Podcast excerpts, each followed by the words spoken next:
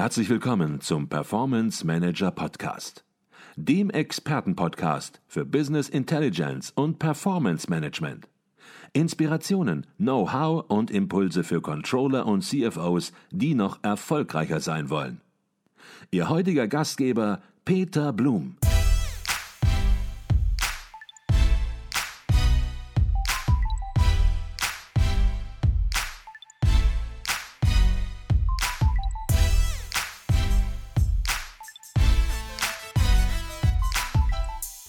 Professor Freitag, gehen wir nun auf die einzelnen Untersuchungsbereiche rein. Wir haben bis jetzt über die Gesamtergebnisse gesprochen, das Gesamtergebnis, aber wenn man der Studie gerecht werden will, dann ist es unbedingt erforderlich, auch die einzelnen Untersuchungsbereiche im Detail zu besprechen. Und dann fangen wir beim ersten Untersuchungsbereich an und das ist der Bereich der Aktionäre und der Hauptversammlung.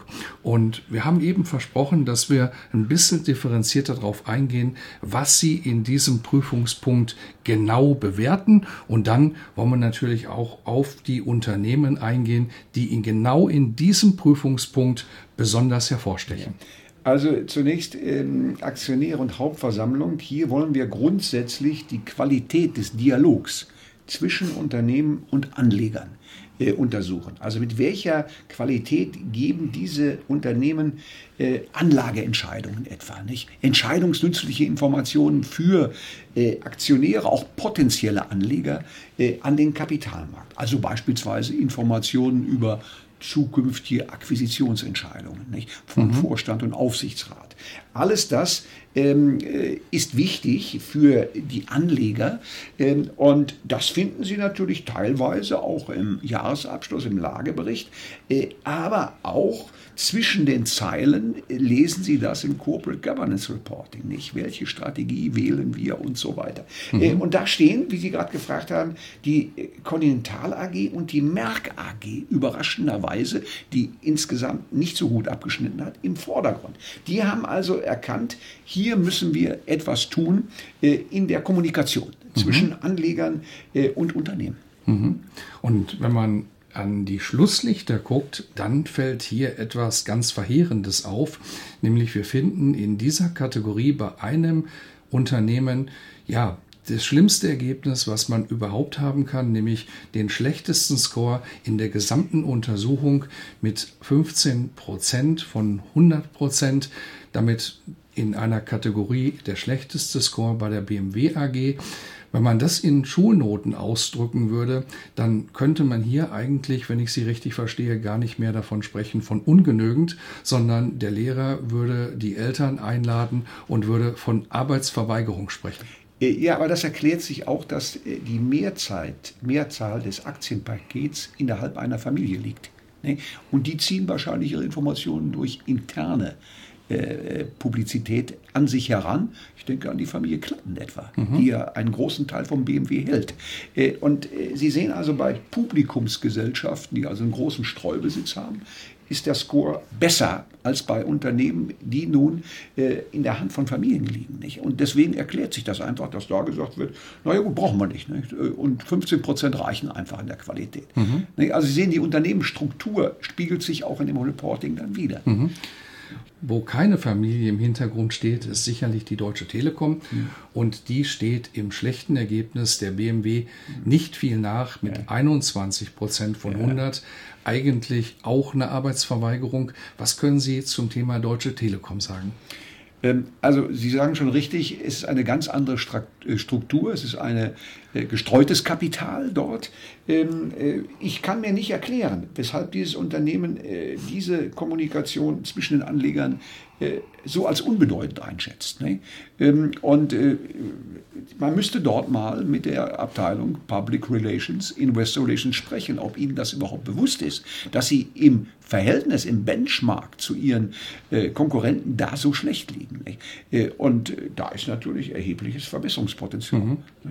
Wenn ich das richtig sehe in der Untersuchung, gibt es in keinem Untersuchungsbereich eine größere Spreizung der Arbeitsergebnisse von gut bis schlecht. Das ist sozusagen der Bereich mit ja. der größten Variabilität in der Ausgestaltung ja. des Corporate Governance Reporting. Ja, ja, das ist richtig. Aber nochmal die Begründung, es sind ja auch einige Unternehmen da, die äh, nicht äh, gestreutes Kapital haben. Äh, mhm. und, und insofern kann man das teilweise dadurch erklären.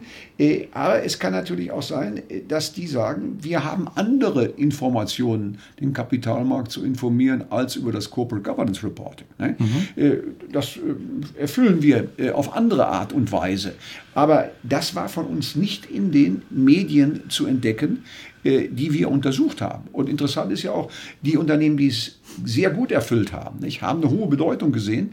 Äh, und Sie sehen, sie verschenken natürlich insgesamt hier Punkte des Unternehmenswertes. Alles, was wir hier diskutieren, äh, ist natürlich auch eine Komponente des Unternehmenswertes. Wenn ich eine restriktive Publizitätspolitik mache mit den Anlegern, schlägt sich das auf den Unternehmenswert. Und man müsste mal nachdenken in diesen Unternehmen, äh, wie man das, den Unternehmenswert durch solche äh, Informationen auch steigern kann. Mhm. Okay. Kommen wir zum zweiten Untersuchungsbereich und da geht es um das Zusammenwirken von Vorstand und Aufsichtsrat. Jetzt haben wir in unserem letzten Podcast schon sehr, sehr viel über den Aufsichtsrat auch gesprochen und über Optimierungsmöglichkeiten für den Aufsichtsrat. Das werden wir auch gleich nochmal tun, weil der Aufsichtsrat ist nochmal in einer separaten Untersuchungskategorie ja. gefragt. Hier geht es jetzt um das Zusammenwirken von Vorstand und Aufsichtsrat. Ähm, vielleicht können Sie zunächst auch hier sagen, was ist Thema dieses Untersuchungsbereiches ganz konkret und natürlich auch hier, welche Unternehmen stechen hervor. Ja, also die Qualität der Zusammenarbeit von Vorstand und Aufsichtsrat ist hier gefragt. Ein Thema, was in den letzten Jahren ganz stark im Vordergrund als Verbesserung der Corporate Governance gestanden hat. Das Institut der Wirtschaftsprüfer hat sich dazu geäußert. Äh, und alle sind sich eigentlich klar, dass hier ein Schlüssel liegt, die Corporate Governance zu verbessern. Ähm, und insofern sind das etwa Informationen über Beratungen auch des Aufsichtsrats ähm, äh, für den Vorstand. Ne? Also der Begriff Aufsichtsrat zeigt ja schon, er macht die Aufsicht und er berät auch. Aber äh, interessant ist, wann tritt der Aufsichtsrat als Kompetenzgremium jetzt auch für Beratungen des Vorstandes hervor? Mhm. Ne? Oder was sind die Sitzungen des Aufsichtsrats unter Hinzuziehung des Vorstandes? Äh, wir können das natürlich nur beurteilen, wenn darüber berichtet wird. Ne? Und äh, teilweise haben wir gesehen, ähm, äh, dass darüber relativ restriktiv berichtet wird. Wir sind der Meinung, hier kann man etliches an Informationen an den Kapitalmarkt bringen, um zu sagen, seht mal her, wir haben das auch organisiert, zwischen Vorstand und Aufsichtsrat laufend in Kontakt zu sein. Ne? Mhm. Äh, dazu zählen natürlich auch Informationskanäle im Unternehmen. Äh, das alles kann man in einem Corporate Governance Reporting darstellen. Mhm. Und wenn man hier ins Detail reingeht, dann stellt man natürlich fest, dass einige Unternehmen hier sehr gut aufgestellt sind, aber es natürlich auch in dieser Kategorie, will nicht sagen Ausfälle, aber schlechtere Unternehmen gibt, wie zum Beispiel, Sie haben das eben angesprochen schon an anderer Stelle, die Volkswagen AG. Und gerade bei diesem Unternehmen sollte man eigentlich annehmen, dass das Zusammenwirken zwischen Vorstand und Aufsichtsrat bei all den Themen, die durch die Presse in den letzten Monaten gegangen sind, exzellent sein sollte. Aber Sie sagen, das findet sich nicht im Corporate Governance Reporting wieder. Das ist richtig bei der Volkswagen AG. Und wenn man äh, sich mal die Politik bei der Volkswagen AG betrachtet, sieht man auch Wechsel vom Vorstand in den Aufsichtsrat etwa. Also auch qualifizierte Persönlichkeiten sind dann gebeten worden, Aufsichtsratstätigkeiten zu übernehmen. Ähm, und insofern äh, bin ich eigentlich hier ratlos, weshalb dieses Unternehmen so wenig an Informationen nach außen bringt. Man könnte vermuten, je mehr man publiziert, desto mehr wäre man auch angreifbar. Deswegen sagt man, man unterlässt es. Und wenn man jetzt die Verwerfungen auch die gerichtlichen Verwerfungen sich anschaut, die im Augenblick äh, von der Gerichtsbarkeit aus Braunschweig in Richtung Vorstand und Aufsichtsrat gehen, äh, spiegelt das eigentlich auch das gegenwärtige Bild dieses, dieses Unternehmens wider. Mhm. Also das Corporate Governance Reporting, das sehr schlecht aufgestellt ist, äh, spiegelt eigentlich auch die Qualität äh, der Zusammenarbeit zwischen Vorstand und Aufsichtsrat wider, die man jetzt also auch in der äh, Öffentlichkeit äh, zum Ken zur Kenntnis nimmt. Mhm. Und wie es besser sehen kann, sieht man bei einem anderen Unternehmen in dieser Kategorie, beispielsweise der Continental ja. AG, die hier ja 100% des Scores ja. erreicht und, das sollte man vielleicht noch ergänzen, auch in der Kategorie zuvor Aktionäre und Hauptversammlung ebenfalls ja. vorbildlich unterwegs ist. Ja, und auch ein Unternehmen ist, was auch in den letzten Wochen hier und da natürlich im Automotive-Umfeld ja. in der Presse war. Ja. Und Sie sagen, die machen ein vorbildliches Corporate Governance Reporting, zumindest ja. in diesen beiden Punkten, wobei man aber auch sagen muss, in fast allen Bereichen ist die Continental AG sehr gut aufgestellt. Ist sehr gut aufgestellt. Dazu kommt auch noch die Bayersdorf AG hier in Hamburg, äh, die insgesamt nicht so gut abgeschnitten hat, aber da in diesem Punkt äh, haben wir doch äh, festgestellt, dass gerade diese beiden genannten Unternehmen ganz vorne sind. Ähm, äh, hier hat man die Zeichen der Zeit erkannt. Nicht? Also, dass man vielleicht auch, das hängt ja auch davon zusammen, welche Personen sind im Vorstand und Aufsichtsrat, wer kann miteinander. Das ist ja auch eine Sache. Ähm, äh, und äh, wo haben Sie auch das Problem der Unabhängigkeit zwischen den Aufsichtsratsmitgliedern. Nicht? Also sofern Abhängigkeiten bestehen, äh, gibt es auch hier wieder Verwerfungen in der ganzen. Also äh, das zeigt doch wieder, dass man da äh, die Kriterien der Corporate Governance berücksichtigt hat, wie eine gute Kom äh, Kommunikation zwischen Vorstand und Aufsichtsrat äh, nun Platz greift. Mhm. Okay. Die nächsten beiden Untersuchungsbereiche beziehen sich auf die Organe für sich, nämlich auf der einen Seite den Vorstand und auf der anderen Seite den Aufsichtsrat. Fangen wir beim Vorstand an. Was ist da genau das Thema? Was untersuchen Sie dort? Also die Qualität der Unternehmensführung durch den Vorstand, das ist mhm. klar. Das ist sein seine, sein Aufgabenbereich, also Informationen zur strategischen, operativen Führungskonzeption, äh, auch zum Vergütungsprogramm. Man kann sagen, wir schauen hier nach natürlich in erster Linie äh, in den Bericht des Vorstandes herein, den wir ja äh, nun im Geschäftsbericht haben. Ne? Mhm. Äh, darüber hinaus noch weitere Informationen zum Vergütungsprogramm, das ja auch sehr aktuell ist. Wie wird über die Vergütung des Vorstandes berichtet? Große Diskussion im Augenblick. Alles das Kumulativ wird hier abgefragt. Mhm. Also die Unternehmensführung, die Qualität der Unternehmensführung, das Reporting über die Qualität der Unternehmensführung, was meiner Meinung nach ein elementarer äh, Punkt ist für Anlegerentscheidungen. Will wissen, wie gut arbeiten die Leute dort? Was sind da auch für Leute berufen worden im Vorstand? Gucken wir uns an, äh, äh, welche Qualität haben die? Sind die auch äh, folgerichtig in diese einzelnen Vorstandspositionen hereingekommen? Ne? Ist das alles schlüssig? Äh, das, diese Informationen werden ja gegeben und die kann man dann auch mit Fragen nachprüfen. Mhm. Sie bewerten das Corporate Governance Reporting und wenn man in diese Kategorie Vorstand hineinschaut, dann stellt man fest, dass es ein Unternehmen gibt, das das Schlusslicht ausmacht und das ist die Deutsche Börse AG. Und dann fragt man sich natürlich, was ist an dieser Stelle in dieser Kategorie los? Warum bildet hier aus Ihrer Bewertung die Deutsche Börse das Schlusslicht?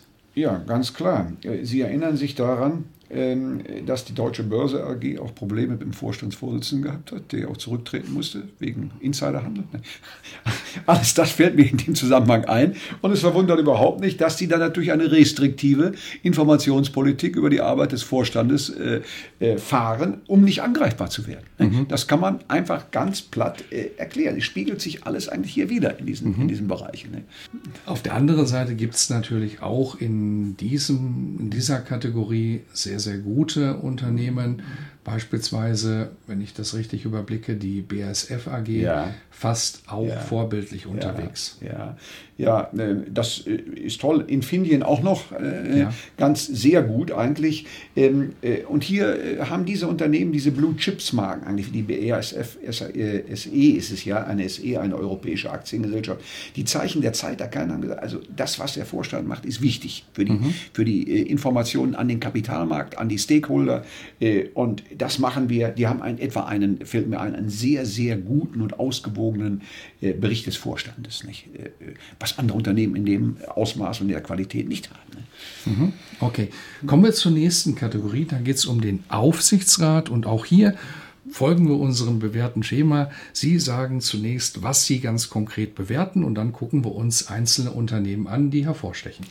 Also Informationen über die Qualität der Unternehmensüberwachung. Wie führt der Aufsichtsrat seine vom Gesetzgeber ihm übertragenen Überwachungsaufgaben aus? Mhm. Nicht? Da können wir beispielsweise sagen, wir können Ergebnisse der Berichterstattung, der durchgeführten Unternehmensprüfungen von ihm, nicht? Bericht der äh, Aufsichtsrat an die Hauptversammlung, da sagt er etwas über die äh, äh, entsprechenden Ergebnisse der Prüfung des Jahresabschlusses.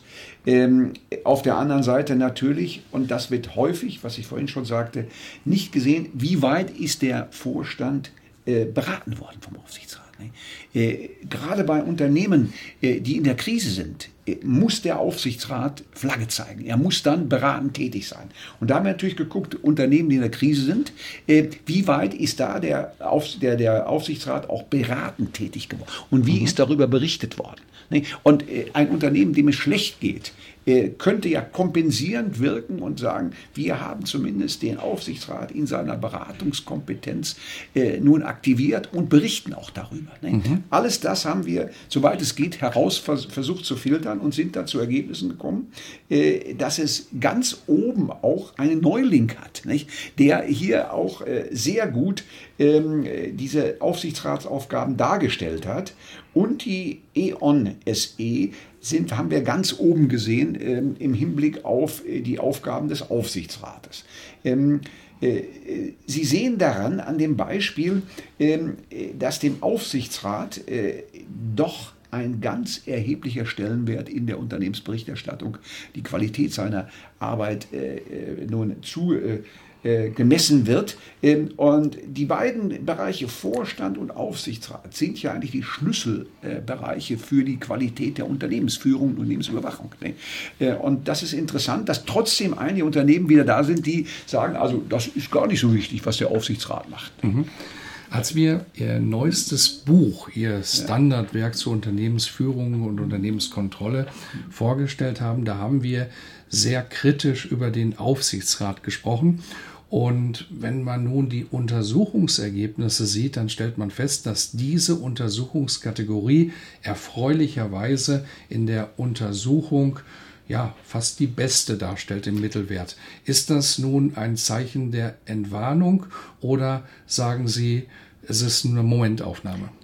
Ich sage einfach, das ist ein Spiegelbild der, äh, des Erkenntnisses, dass man äh, an der Qualität der Aufsichtsratsarbeit gearbeitet hat. Ne? Mhm. Äh, das heißt also sowohl ähm, bei der Berufung jetzt auch in den Aufsichtsrat Qualitätskriterien zugrunde gelegt hat, äh, und auf der anderen Seite natürlich auch die Diskussion, kennen wir alle, über die Frauenquote von 30 Prozent, äh, dass das alles dazu geführt hat, dass man transparenter über den Aufsichtsrat berichtet auch. Mhm. Also man kann sagen, eine Sensibilisierung hat stattgefunden für die Arbeit des Aufsichtsrates.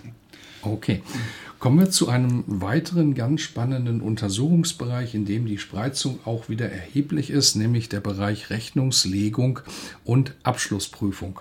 Was sind hier die Themen, die Sie untersuchen? Und dann schauen wir auch hier uns wieder einzelne Firmen an, wobei es ein Unternehmen gibt, was auch hier wieder ganz extrem nach unten heraussticht. Ja, also hier geht es darum, äh, natürlich die Qualität der Rechnungslegung äh, zu beurteilen und auch die Qualität vor allen Dingen der Abschlussprüfung. Ähm, die Abschlussprüfung wird bei diesen Unternehmen von einem Wirtschaftsprüfer durchgeführt. Das muss gemacht werden. Und hier haben wir natürlich die Frage auch gestellt, inwieweit arbeitet der ähm, Abschlussprüfer mit dem Aufsichtsrat zusammen. Ne? Also hier ist nicht die Frage Vorstand, Aufsichtsrat, sondern Abschlussprüfer und Aufsichtsrat gefragt. Äh, und da haben wir natürlich etliche Fragen dazu gestellt, ähm, wie nun dieses Ergänzungsverhältnis zwischen äh, Aufsichtsrat und Abschlussprüfer im Hinblick auf die Prüfung der Rechnungslegung aussieht. Also äh, gibt es etwa Informationen, inwieweit unterschiedliche Auffassungen nicht, zwischen ähm, Abschlussprüfer und Aufsichtsrat über die äh, Richtigkeit oder die Qualität der Rechnungslegung bestehen. Darüber mhm. muss berichtet werden. Gibt es da unterschiedliche Informationen? Nicht? Das haben wir ähm, äh, untersucht und natürlich wie häufig etwa hat der äh, Abschlussprüfer an den Sitzungen des Aufsichtsrats teilgenommen. Mhm. Nee, äh, daraus äh, kann man ableiten, gibt es vielleicht äh, eine Aufteilung von Prüfungsgebieten zwischen beiden oder eine Ergänzung von Prüfungsgebieten. Nicht? Und dadurch eine verbesserte Jahresabschlussprüfung, indem die eine gemeinsame Prüfungsstrategie erarbeitet haben. Mhm. Alles das geht in, kommt in diesen Fragen, die wir gestellt haben, zum Ausdruck. Und wir haben festgestellt, dass die ähm, äh, RWE AG ganz überraschendweise vorne steht. Nicht? Mhm.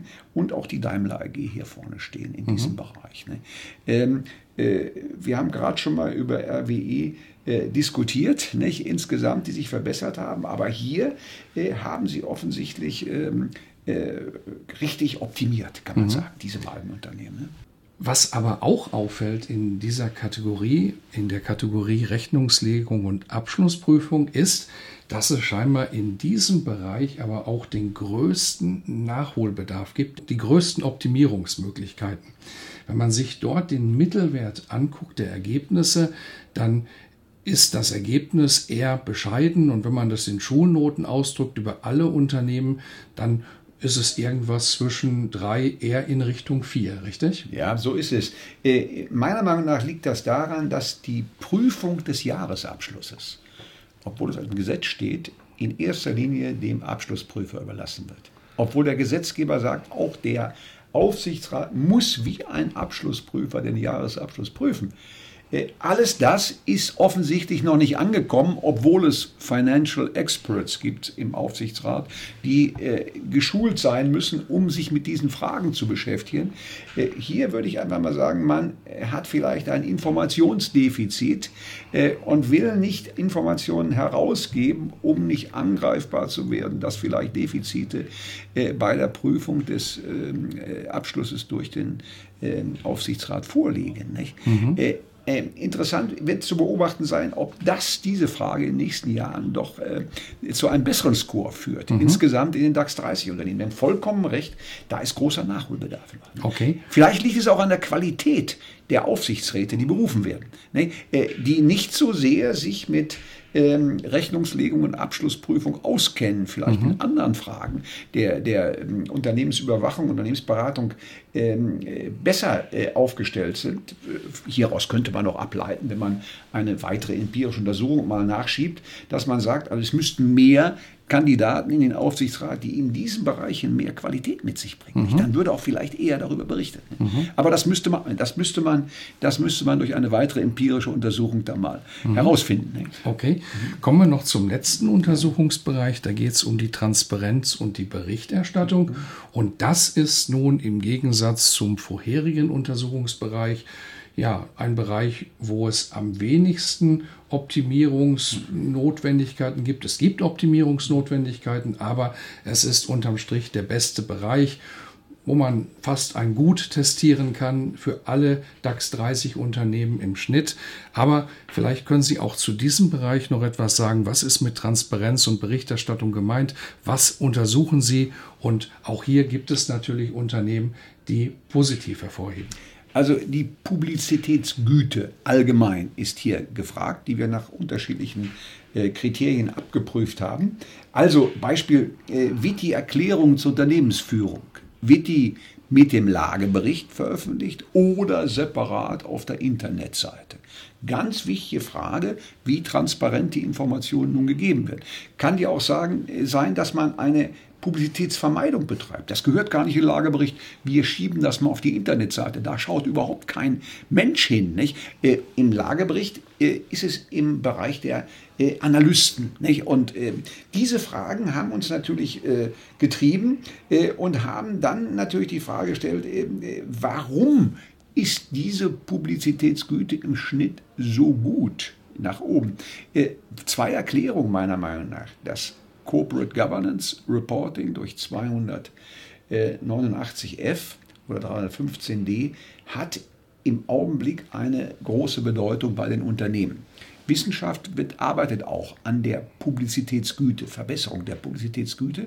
Und offensichtlich hat man diese neuen Erkenntnisse auch zu einer freiwilligen Publizität erkannt äh, und hat danach gebessert. Ne? Mhm. Äh, und hat auch erkannt, dass dieses eine Rolle spielt, bei Ratingentscheidungen, bei externen Ratingentscheidungen und hat da natürlich nachgebessert in diesem Bereich. Und deswegen äh, erkläre ich mir, das ist auch ein wichtiger Forschungsbereich der Betriebswirtschaftslehre, wie kann ich die äh, Publizitätsqualität insgesamt verbessern. Und das scheint angekommen zu sein, alles mhm. in der Praxis. Und deswegen haben wir hier so gute Ergebnisse ne, mhm. in dem Bereich. Okay. Mhm.